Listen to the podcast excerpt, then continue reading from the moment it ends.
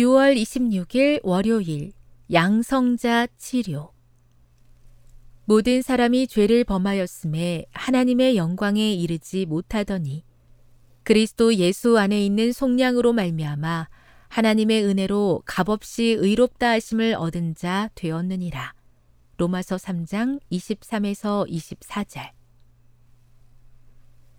세계 보건 기구에 따르면 전 세계 사망 원인 2위는 암이다. 암은 비정상적인 세포 성장을 총칭하는 표현이다. 암은 인접한 신체 기관은 물론 다른 장기에까지 전이된다. 캘리포니아 남부의 로마린다 대학은 암 치료 분야에서 세계적인 선두주자이다. 1970년 제임스 M. 슬레이터 박사와 그의 암 치료 연구팀은 강력한 하전 입자를 활용해 치료하는 시스템을 개발하기 시작했다. 보이지 않는 환자 몸 속에 외부 방사선을 정확히 유도하는 것이 목적이었다.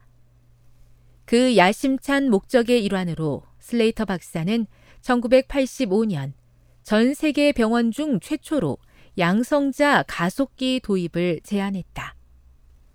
더 정확한 방사선 치료를 위해서였다.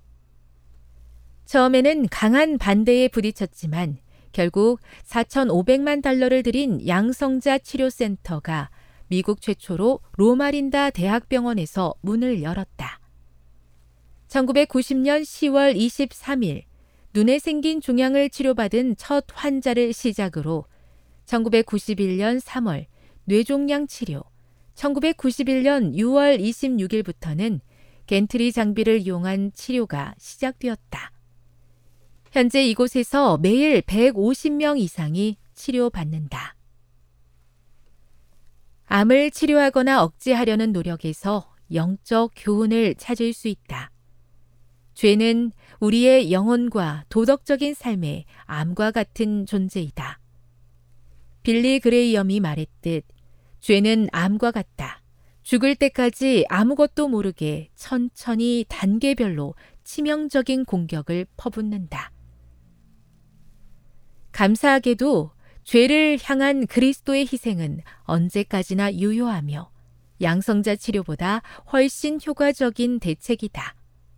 바울은 모든 사람이 죄를 범하였음에 하나님의 영광에 이르지 못하더니 그리스도 예수 안에 있는 속량으로 말미암아 하나님의 은혜로 값없이 의롭다 하심을 얻은 자 되었느니라 라고 기쁨에 겨워 말한다.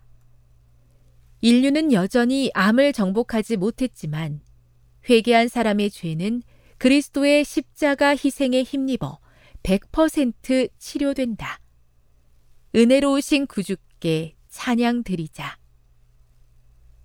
모든 사람이 죄를 범하였음에 하나님의 영광에 이르지 못하더니 그리스도 예수 안에 있는 속량으로 말미암아 하나님의 은혜로 값없이 의롭다 하심을 얻은 자 되었느니라.